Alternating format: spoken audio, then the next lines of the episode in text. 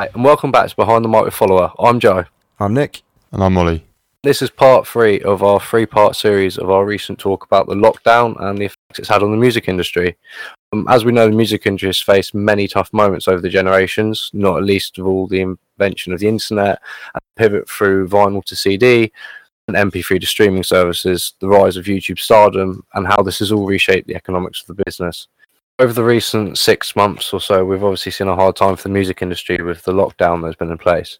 But let's talk about some of the highlights we've seen that exemplify the resilience and natural evolution, talk about whether some of these changes might be here to stay or what the world of music might look like post pandemic. Over the last six months, guys, we've seen obviously online gigs, streaming, uh, different charities and fundraising, and loads of other things that people have obviously come together on to help out the music industry at this time. Um, what have you guys seen recently, or what would you guys say you've uh, picked up on that has taken your notice the most? I guess like one of the one of the most basic things is just media consumption itself. So with everyone being locked at home, it's it's no big surprise. You know, we, we've seen all over the press. You know, Disney Plus got insane subscriber numbers um, in its first kind of few months of lockdown. Media consumption itself, and like you know, Netflix binges, video gaming, just keeping tunes going at home, uh, where you've kind of now got control over your own music.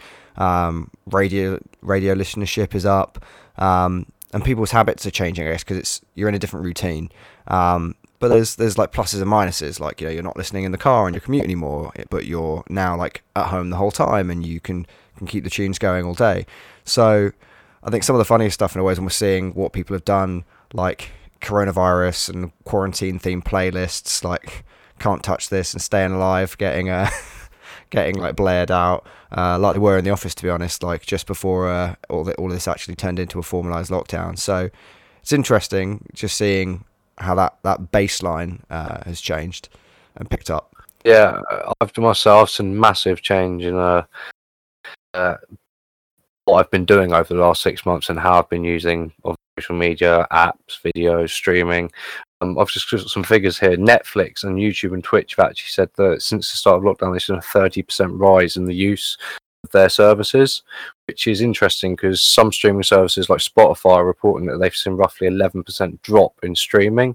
So I think people like where, as you say, in a different routine and have uh, been sat at home doing nothing. I think a lot more people are obviously now deciding to binge watch um, TV shows and obviously like get stuck stuck into like watching TV and films. They obviously haven't had a chance to sit and watch for a while.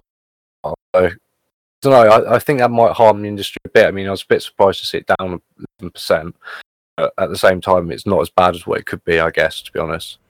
Yeah, it's funny. 'cause it's like different habits, isn't it? It's streaming's often been seen as this thing that almost depletes the industry a bit because it takes away from you know we talked about in the last couple of episodes the yeah the lack of hard purchases of like pressed albums and music and stuff but now it's it's almost become the one thing that might to some extent save it uh, the fact that uh, streaming services obviously were like uh, we've talked in the previous episode about how they're like impacting lack of bought albums and stuff but now it's one of the few things that's like on the rise and might be like helping preserve the industry Yeah.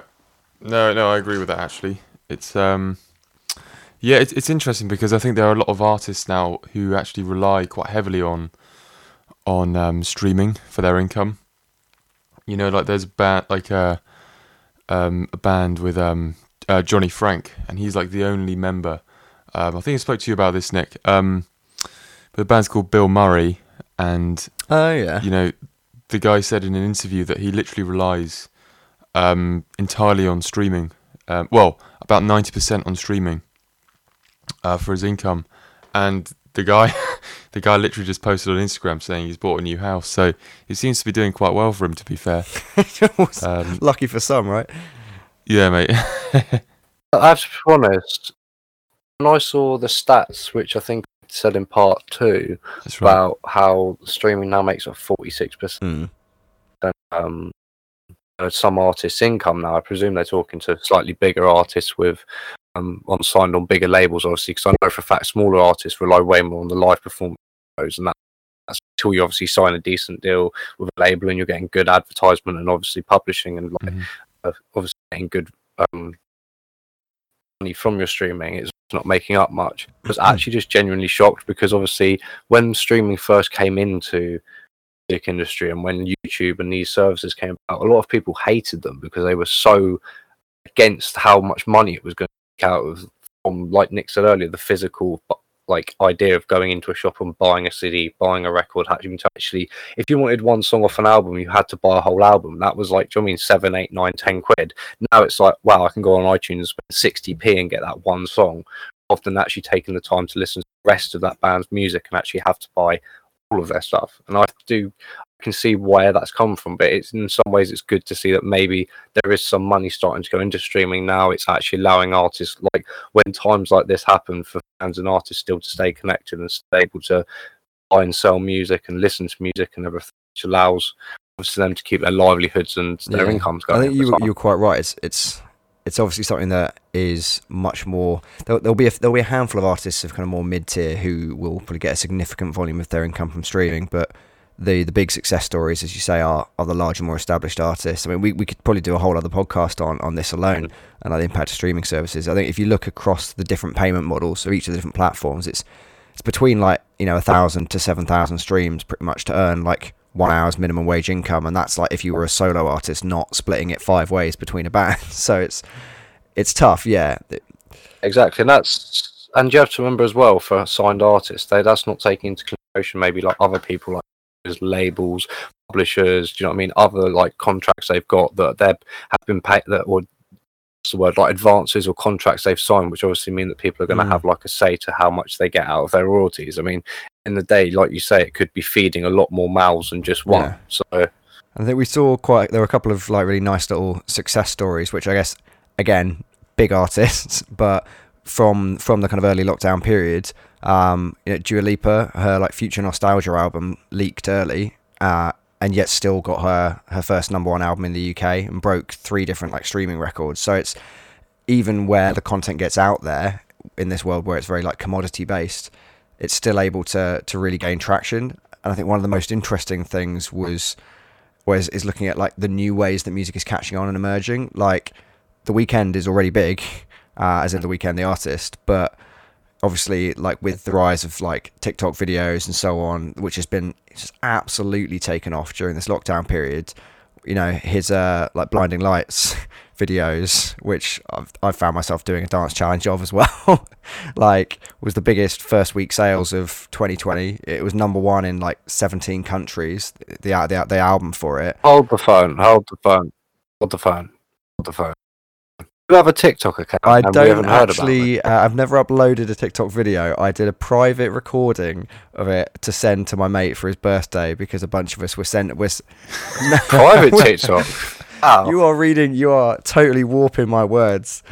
Uh, nah, it's fine. It's Yeah. just nice to know. We You know, mate. learning, It's mate. just nice to know that after the six months to a year I've known you, that there's just some things I still don't know about fine, you. So it's just you know, Baby. it's interesting when you Get find on these things out about side, someone. and I'll send you some Don't private videos, mate. Don't worry.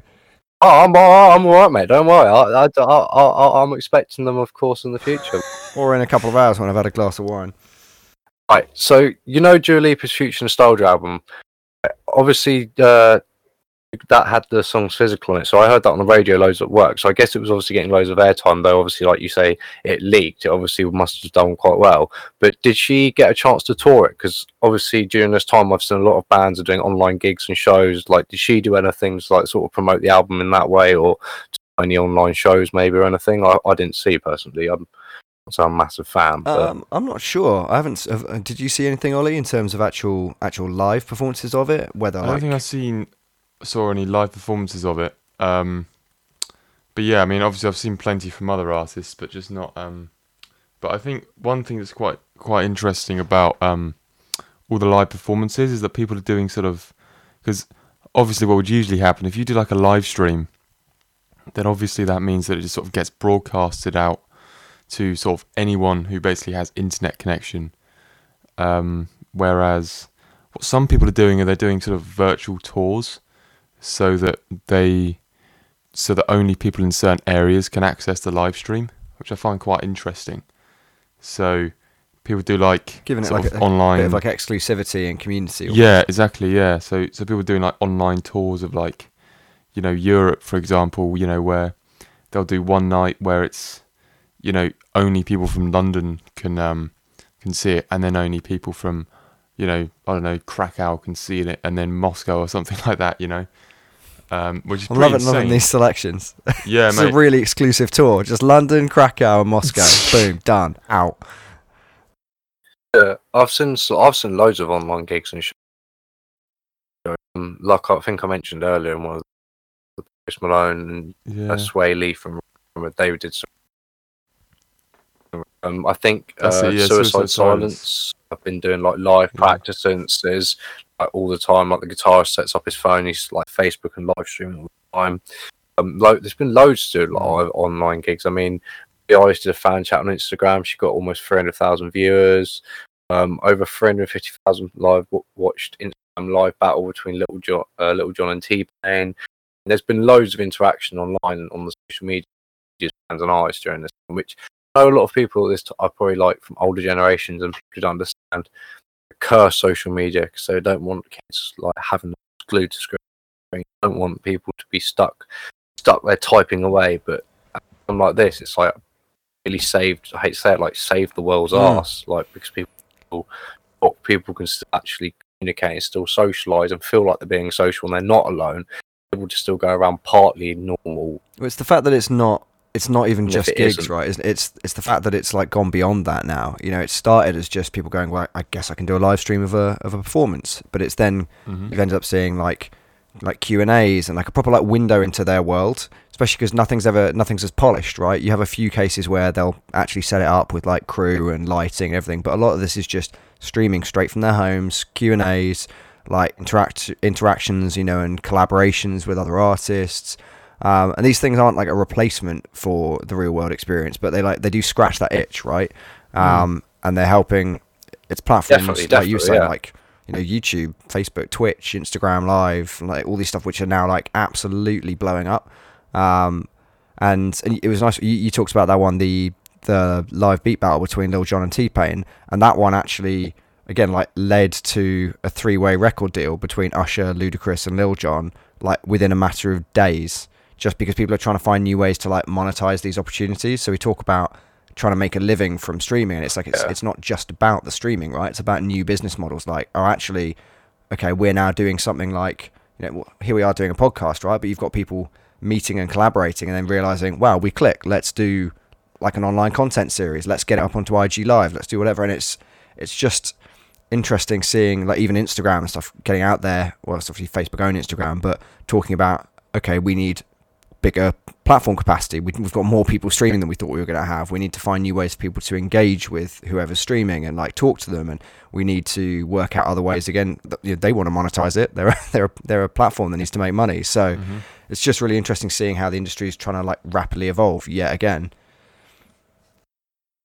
Yeah, I think times like this push the industry to evolve rapidly. Do you know what I mean? I think when your back's up against the wall, you've got to do something. And I think in the day, as we said earlier, like when streaming first came about and took the place of vinyl, it's already like that already like backfooted the industry. And now this has happened. It's got to, so there has to be some good from Mm. streaming. So I think the best thing everyone can do is now use these things as much as obviously if you to take it back 20 years, they seem like a loss of income. They're bad. They seem like they, they're not good at this times let's see the positives this if we didn't have these services right now a lot of people would be completely out of jobs so is it's a it's a i mean it's a what's the word like word uh it's i, I can't really think what the word would be but yeah, there's positives and negatives and you just Yeah, see both I double-edged and sword, be like right?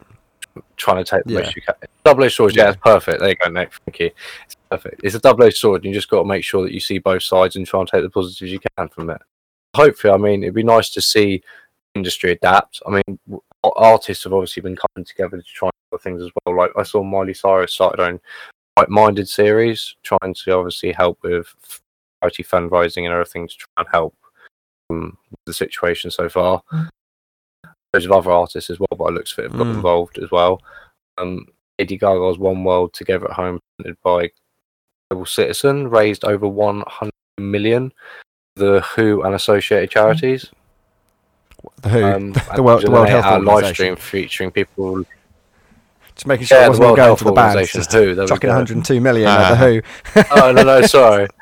So I was I was reading like I lost it and then I like. That's all good. completely- No, no, I was, in, sort I was embracing back that. That's a fun little. That's a that's a fun little joke. That's fair enough. But uh, Yeah, she like uh that through doing this, they actually managed to do an eight-hour live stream which featured Green Day's Billie Joe Armstrong, The Killers, Taylor Swift, Paul McCartney, Stevie Wonder, Lizzo, and loads of other artists. So it's really good to see all these guys kind of band together to try and make the most of what is like the opportunities that are still there and still trying to sort of obviously help everyone out. It's how else can you do really at a time like this? But yeah, it's true. I mean, I think you know, it's it's got to a point where obviously, yeah, as as you said earlier, Joe, you know, people sort of often don't like the platforms because I don't know, it doesn't pay as much as it did in the golden days or whatever. But it's just it's silly, really, because you know, without the platforms that we have now, it's just it wouldn't be possible for artists to really make any sort of living at all. Um, and as you said as well, you know, it's it's a case of this this whole sort of lockdown is is forcing um, innovation. I think you know, and it's like instead of just sort of bumbling along like we sort of were, um, it's just sort of forced us to literally just reach like you know ten years into the future and just try and pull something out of a hat in that sense. You know, Mm. like um, uh, you know, we were talking about Suicide Silence doing doing their live uh, tours and stuff. I mean, it's it's the first um, first ever virtual world tour, I think it is, which is pretty insane, really. Um, and it seems like they've really sort of, you know, pulled out all the stops in terms of um, the actual production of it as well. You know, like hiring some enormous room that's like basically a big venue. You know, getting all the lights, you know, really cool, and making it look like a proper, um, a proper performance. You know, that you kind of see at a big venue like an arena or something. Um, Yeah, and And that's it's- it. You want you want to give people the experience, Yeah, don't you? exactly, Because yeah. that's that's And that's what it's all about. It's, it's it's one of the reasons why people have even liked like not just the contemporary artists, but you've got artists from from way back that are having their like uh like live DVD back catalogs and stuff shoved online, and you're getting you know suddenly it's like free to watch on YouTube, and Mm. same with um you know things like a a lot of the like national theatre performances that have been going up for like a week at a time and stuff. It's it's 'cause it's not just constrained to oh I want to see what's current. It's just I want the on stage experience and I want it at Yeah. home. yeah. So even if that's old archive footage, it still like helps people scratch that itch. hmm Yeah, that's right. And I just, I just can't have seen like this kind of thing happening. You know, if if, if lockdown wasn't a thing, like a, a digital world tour wouldn't have happened now. It would have happened ten years, you know, ten years from now. Um, so it's, Yeah, it's, like you said before, mate, about being pissed off with the platforms and stuff. It's it's not the technology that's the problem. Like it's it's where the power is. Mm, and like there's almost this duality at the moment isn't there where like everyone's a creator and you know everyone's got access to youtube everyone can do home recording and stuff but but then the the kind of the power and the control still sits massively with some of the big streaming services and with and with like labels and so on and it's that like if, if we can begin to break that back down again so that the technology is still doing the job it is to create and get the content out there but but you can start to kind of remove that monopoly and mhm. and kind of crowdsource the ownership again um, and create a more sustainable like business model. Like that's that's really where what we can start to get to. It's just it's i'm sure it's still some way off. Yeah and i think in, until then i mean it's this situation at the moment almost shown that the model is broken because of the amount of, of support that's been required we talked about everything in episode one right around you know just how struck by lockdown the, the music industry has been, particularly live music. But that's why it's been interesting watching some of the, the kind of larger larger bodies and organisations and companies trying to do something about it. There's that you know Sony put together their their kind of music global relief fund. Um, that's like hundred million dollars. As um, you know, Live Nation, who are not usually the first to to like do do the right thing in this instance, they finally caved to uh to like fan and Congress backlash and about like refusing refunds originally for cancelled concerts and have, have issued out there their massive refund plan that, that Joe alluded to back in episode one. Like there's there's areas where it's where it's happening and there is some support going back into the industry, but it's it's scary. You feel almost like that should have happened straight away and and ideally you'd have a an industry where it wouldn't be so necessary that, that that's the thing to keep keep people afloat. What else do we? There's like PPL, the British licensing company. That was like uh, an advance. They were doing advance payments like of all their uh, of their license royalty stuff. There's about 24 million issued there right early on in the crisis. Apple have done their like 50 million relief fund for indie labels, um, and giving people like free access temporarily to to Final Cut and Logic and stuff. Yeah. Bandcamp were waiving fees. I thought one that was was an interesting again double-edged sword is is what we saw from from Spotify. This again, I think Joe talked about a bit on episode one, didn't you, mate? That was uh, their music relief program. So on their music on their like fund, you've got people can donate to one or multiple chosen ca- causes, and then Spotify will match up to like ten million dollars total. Uh, and artists get to pick their like featured fundraising pick on their profile, all this sort of stuff. But there's there's this like feature within there of like the tip jar, which is essentially allowing people to donate to artists via like PayPal or whatever. If you click, if they like activate an additional little button on their profile, Hmm. and and to me, I just found that one a little bit difficult because it's like it's essentially sidestepping what we were talking about before. That you've got a a platform here where you know it's it's doing great things for the propagation of music, but there's a lot of challenge over can artists really profit properly from just being on the platform, getting their music out there. So if you require a tip jar feature to Yeah. to help artists, is that almost like shifting the onus away from the platform doing what it can to support artists, and instead kind of appealing to the public, similar to when we had all the like you know yeah. fundraise for you know let's crowdfund for the NHS, and it's like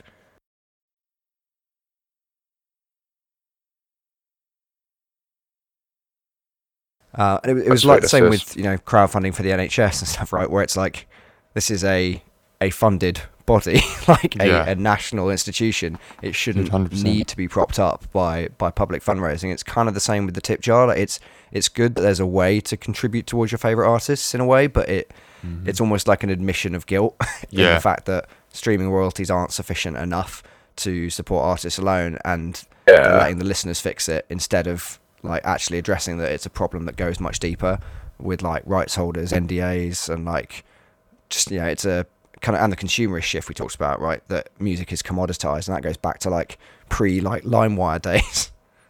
Oh, do you not think that if I mean if companies like Sony and Apple at a time like this can find hundred million or fifty million, they're obviously do you know I mean? Obviously making a lot of income. I'm sure there's a lot of artists which are losing out on a lot of possible income on unfair deals. I mean, we've all I've heard it enough times that the industry is never fair to artists until you really get somewhere. Mm. But This is it, right? You Nice. just need a long term solution. Well, I think I think there are some some really cool platforms that are sort of um, on the rise at the minute. You know, you've got like you got things like Patreon, for example. Because the thing is, I never really what is Patreon? I mean, I don't know a huge amount about it, but it seems like it's basically like it's sort of like a fan page, and you basically buy sort of subscriptions to um to to people's pages, and they'll sort of give you you know exclusive content, um, give you like uh they'll, they'll they'll- just show you like their demos that they're working on, all this kind Joe, of like basically all those all those girls on Instagram where you're where you're paying for their OnlyFans accounts, it's basically like that, but not just for getting pictures of uh yeah. Yeah, it's, it's, it's the Nev- musical nev- version never of. OnlyFans. Ah, Yeah, that's ya. literally what it is. Because I think one, one one thing that people used to do, you know, was like the crowdfunding thing. But I just found that kind of a bit weird, to be honest. I just found it kind of strange, like the idea of asking people for money so that you could just, you know, create something.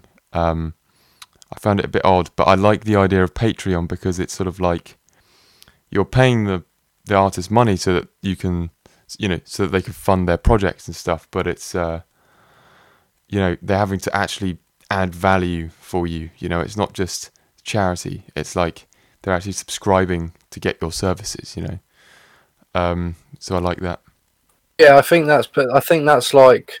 I think in a way that's like subscribing to a YouTube channel. Guy's got a YouTube Mm. channel and he's making decent content. I mean, in a realistic fashion, it's the same as when you switch on your TV each week Yeah. and watch a TV show. Switch in every couple of days to watch a guy's YouTube channel.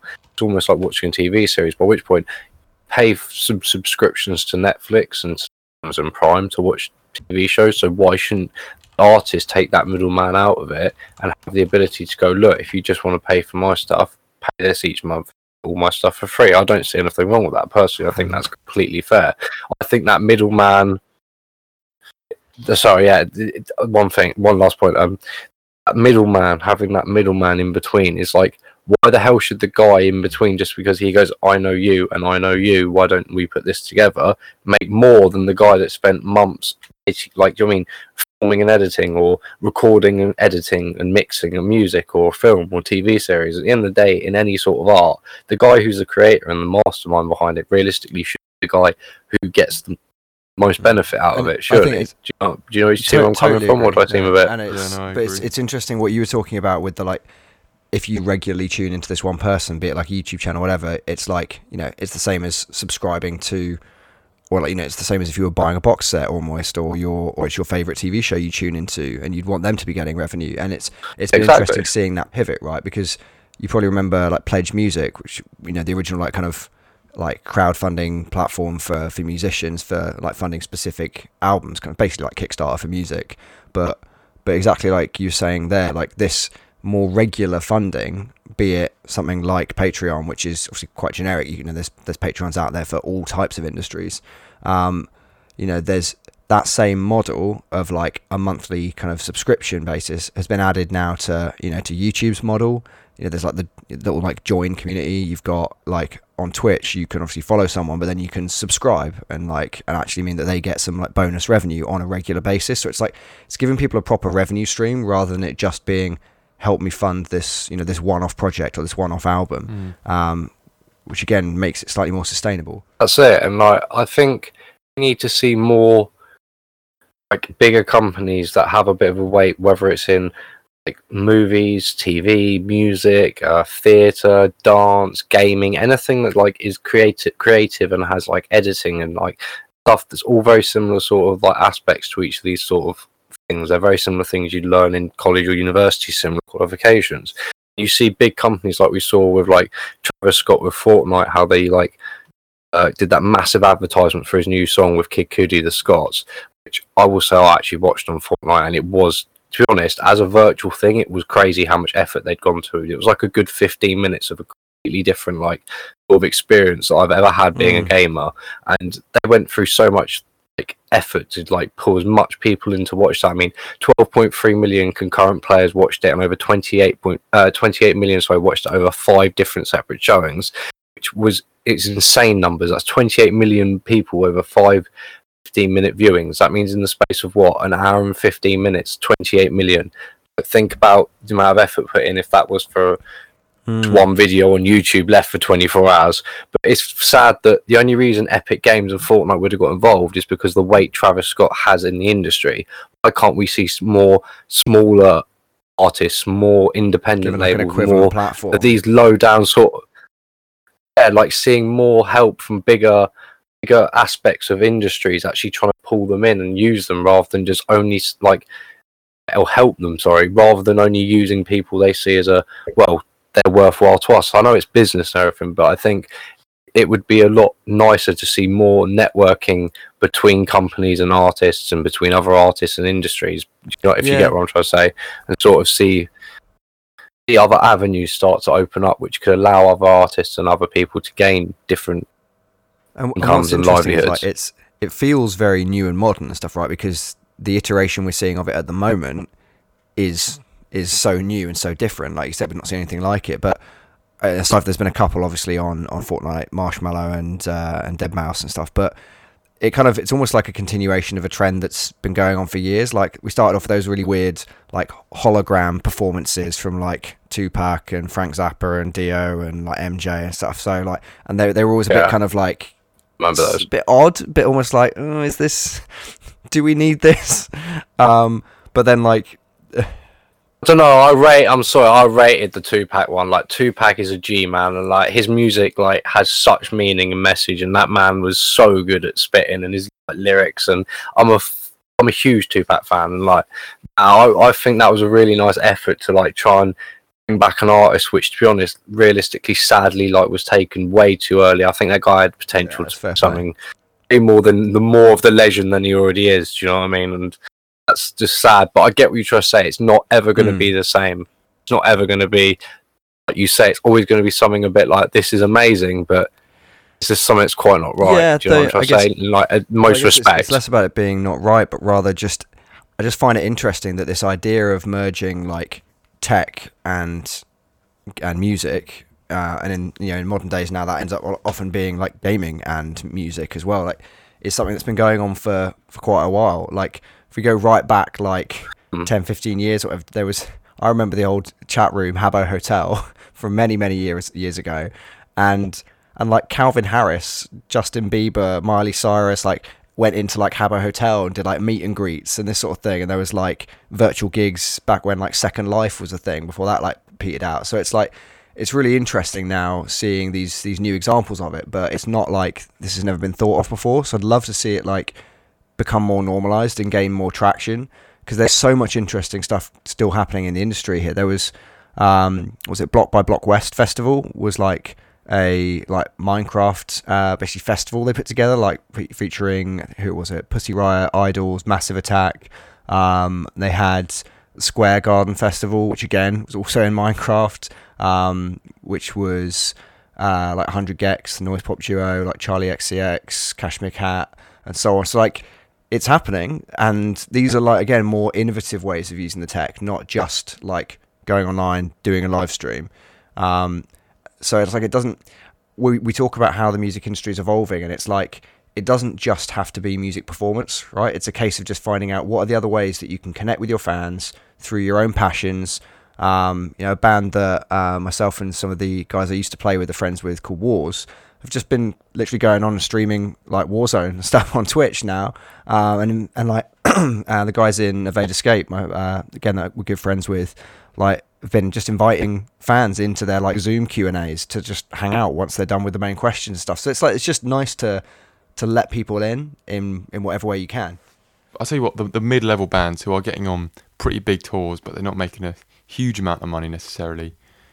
Um, they then you know I, I feel like they probably have to think, well, is it is it worth flying to like Japan to play a show? Is it like worth getting the plane tickets and sleeping in you know the van and all that kind of stuff when you can just sort of do it at home? I, I don't know. Is is is that going to be a thing? It'll be quite interesting, I think, actually. Um, Yeah, maybe because because I know what you're trying to say. from home being something that's it's- going to be normalised for like yeah. for office workers and stuff. And it's like, why not also music Yeah. to some extent? Yeah, for sure. I think it could definitely be a thing where smaller bands who have like, you know when like you see those small bands like I don't know some I think our Spotify like shows one area somewhere like in a random little country where somehow your song one of your songs is like known and you have a few fans and like those small fans like, like that small group of fans they're never realistically going to get to see that band unless that band gets bigger.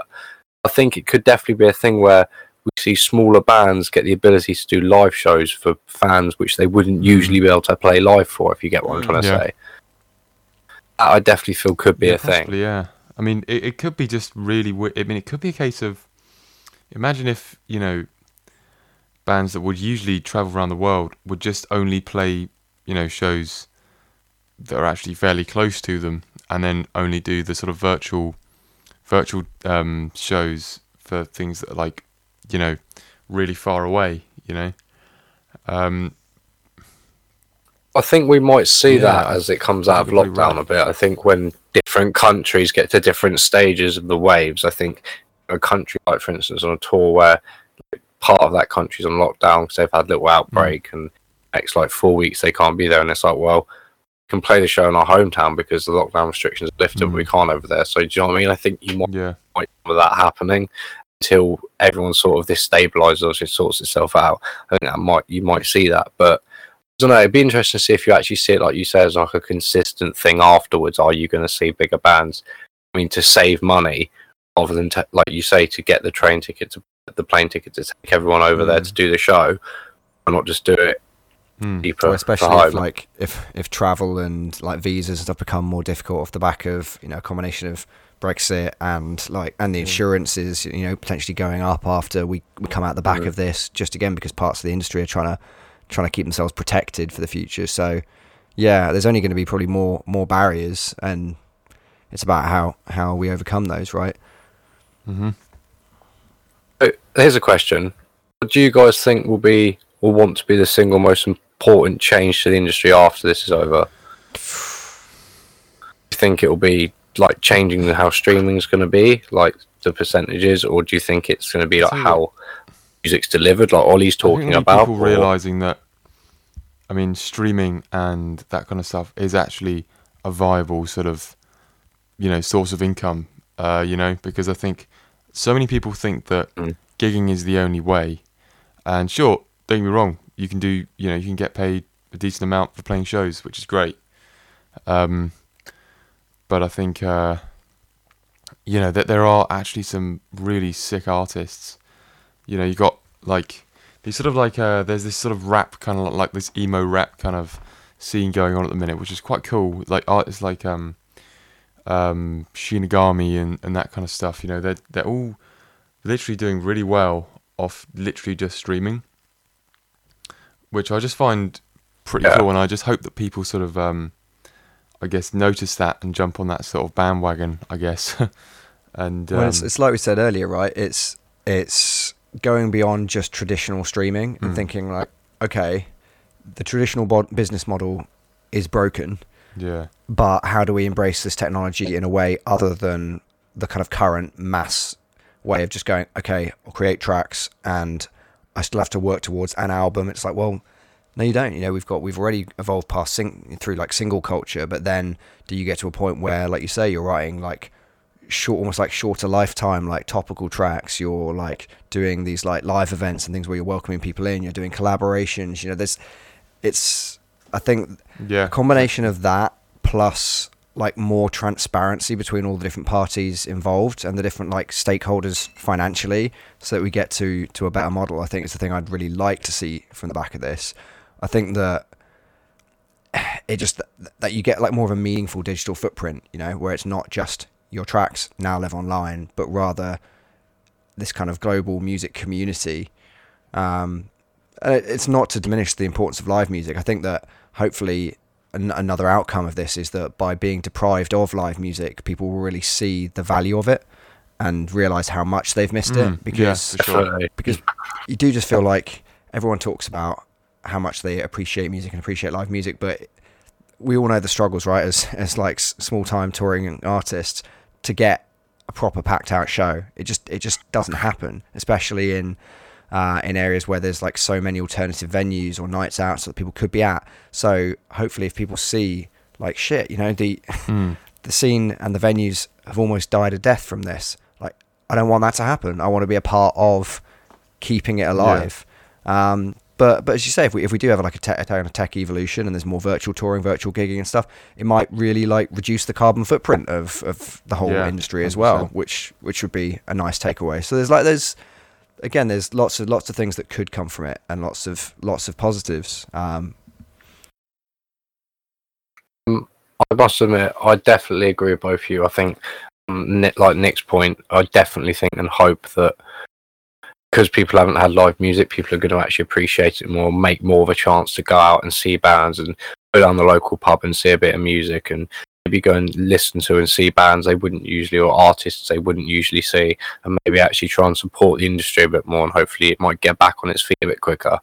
And the same as with Ollie's point as well. I hope that a lot more bands take advantage, or a lot more, I stop saying bands, a lot more artists take advantage of streaming services. But at the same time, I hope streaming services and labels and publishers actually start to give back to artists a little bit more and understand that the difference that when something like this happens, they're all okay, and it's all the musicians that even though in all the hard work, pay for a lot of these labels, like give these lot of these labels a big income and a big revenue they should get a little bit more back so that if this does happen, they're not the ones that completely find it hard. It should, do you know what I mean? It should be a bit more fair, I feel. A bit, I feel it's a bit out of touch at the moment. I'm sure a lot of people would agree with that.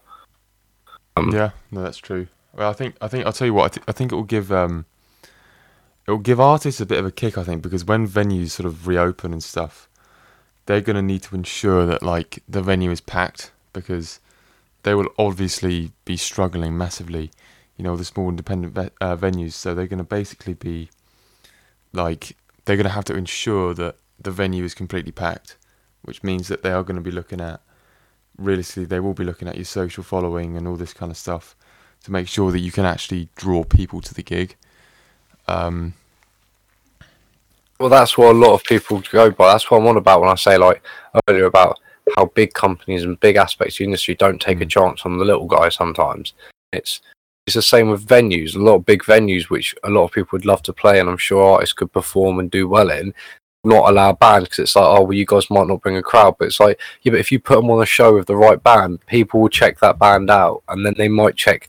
I mean, people are going to check that band out through the other band, the Mm. band they're playing with, and then those guys might turn up not just for the last band, but for the support band as well, the support artist as well. And you know what I mean? All you just all round it could offer opportunities. A lot of like, I think that's just a lot of people's attitude is because there isn't a lot of money in the music. You get to the top, a lot of people have to be very careful in how they go about their business. I think to make sure they do get an income, they do get a pool, and like you say, Ollie, for a venue, they Mm. do get people turning up and buying tickets and Mm. buying And drinks it's like and stuff. democratization of responsibility, right? Like these these situations work when you've got a like a venue that's known and has like an established kind of local scene and you've got a good promoter who who actually makes an effort themselves as well to to get fans to the venue. They're not just relying on the band to, especially if the band's traveled from far Oh, afield definitely, and yeah. you've got a band that turns up and is is professional and puts on a, a kick-ass show and and hopefully has has a bit of draw as well. But like it's it's only when that shifts and you know and you have either a promoter that makes no effort or you've got a band that you know doesn't do the bare minimum that's expected of them as well. And that's I think it's everyone's been burnt like promoters have been burnt by bad bands bands have been burnt by bad promoters and it's it's just it's like like anything right you just need people to do what's what's kind of expected of them and and have have integrity to do justice to the scene as we know these times have been hard, and as artists ourselves, we understand a lot of people may be feeling the pinch and struggling themselves with what's going on. So we're going to include some links in our YouTube upload and possibly any other descriptions of the up where you might find this podcast. Um, just with a few links and a few uh, descriptions of places you may be able to go and may be able to get some help. So just to quickly read off, we have PRS's for Music's Emergency Relief Fund, grants, uh, grants for up to £1,000, as well as a Sustaining Creativity Fund, Musicians Union Coronavirus Hardship Fund, one off £200 grant for members. Association of Independent Music, AIM, support fund aimed at contractors and freelance workers in the industry, £1,000 to each of the 1,000 workers within two months. Musicians Coronavirus Hardship Fund, which is a one off grant of £500. Music Venue Trust Emergency Fund for grassroots music venues, local authority and council support. Worth speaking to your local councillors, guys, to see what options might be available. Outside of funding, there's also tons of information online to help you guys out with creating music and videos from home, collaborating with others, engaging with your fans, and more. So check it out and keep on creating. We'll drop a link in the description to a great summary from ACM, which is the Academy of Contemporary Music, which is in Guildford, that some of you guys might find helpful. Um, as we said, guys, if any of you guys need help, click on the links leave them below, and hopefully you guys might be able to obviously get some help and have a bit of everyone else to support you in these times. Um, so the last thing we're going to chat about quickly is what fans, you guys as fans, can actually do to also do your bit to help at a time like this. So, I mean, the obvious one is sharing music with people. What other other ideas can you guys think of? Well, I think there are a few ways really. I think just um, as I said before, you know, Patreon is a great site. I think because um, um that can be quite a good income stream for for artists. stream. We've we, they might be flawed, but every little helps, right? Follow artists, send them some love as well. It's quite nice when when Yeah, you're yeah. sitting in lockdown in silence, not able to connect with fans. Just like get in touch, make us feel like our community is still going. Yeah. Buy tickets for rescheduled shows as well, because in a lot of cases as well, like these these shows that are being put put in the diary now for like a year's time, like w- they're dependent. They need the money now to like to keep going till then, and to guarantee that the event actually happens. Um, you can f- hit up pl- platforms like Bandcamp uh, for music, where you know, Yeah, Bandcamp's a good one. I'm not sure. if- Bandcamp is a good one because it gives money back to the artist, which is actually good. It gives exactly. I'm, more. I'm not sure if they're still waiving their fee, Spotify but does. It's definitely a place where more money will go back into their pockets um, than than on a lot of the conventional purchase platforms. Um, look out for like crowd-funded projects or unique creations that artists are like working on online. Get behind them. There's lots of like specific venues as well. You might have a local venue that's threat, under threat of closure. I mean, just hit them up yourself. See what you can do for, to help. They might there might be things you can do beyond money, right? You know, we keep talking about the financial things, but just see see what you can do to help. Speak to people because the industry can survive if we all keep coming together. It's Yeah, sometimes I mean sometimes all like people need is like either like someone to talk to or might even need just a helping hand in like you know what I mean Mm. anything. Yeah, I mean, I mean, and like the thing is as well, if people are talking about this, sooner or later people are going to start connecting and starting to get it. And like we said, sharing with music, just share the links we've shared earlier with people you might know, because anyone you know might be in trouble. And just as like everything else, like Nick's just discussed, share and talk about it with people you know, because the more you do, the more people are going to start to become aware and actually start doing this. amen, man. But yeah, no, I think you're right. It's just just drop them a line and just say, you know, keep creating. It's really cool. Like like your content and whatever. Just sort of keep the sort of morale going as well, you know. Because I think that's obviously an issue too. Yeah, definitely, man. Sometimes you need someone just to give you like a pep talk and a kick up the arse and be like, "Look, things are going to be fine. Like these are shit times, but there's a lot of positives going on as well in the background that do you know I mean doesn't obviously in today's media get as much attention because everyone loves to read a bad story. But I mean, we've all just got to like stick together, stay positive, and hopefully, like in the next year or so, this is all going to sort itself out, and we'll, I mean, we'll be fine, and then we'll carry on, and things will go back to normality, and hopefully there'll be some good points from this we can take on that we've discussed in this show, and people will be able to continue doing afterwards.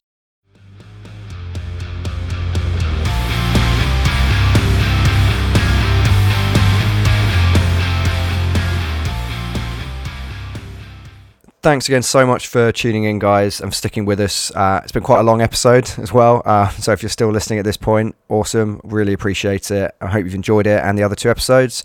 Um, we'd really love to know what else you guys have seen uh, that's out there. What artists have made you smile by doing something outside the box, or what digital events have you been tuning into? Um, so drop some comments below. Uh, in a moment, we're just going to list off a few of the more like weird and quirky things that we've seen out there as well um, that might be fun for you to look up. But uh, again, please do tune into us again if you like this. Like us, subscribe, comment, get in touch with us directly, like we've said before, um, or find us at Follower Official UK on Facebook and Instagram. Um, and hopefully, we'll catch you again for the next episode. Um, if you are sticking around and you're still listening to us, um, a few fun things you might want to go and check out online. Um, we've seen the Dutch public broadcaster VPRO using AI to create their next Eurovision hit. Um, that's like expanded out now. There's like 13 teams across Europe doing stuff. So check out um, Uncanny Valley, Beautiful the World. Uh, it's the Aussie entry, really like synth heavy, very odd lyrics. Um, there's some other like AI music stars like Hatsune Miku um, that you might have heard of. She's like a Japanese virtual singer based on a Yamaha uh, Vocaloids like software voice bank, um, fronted by a kind of anime 16 year old girl. Very weird, but uh, GQ called her like the most exciting addition to Coachella's 2020 lineup because she was actually on Coachella's 2020 lineup. Um, she's done collaborations with like Lady Gaga, Pharrell Williams, and stuff.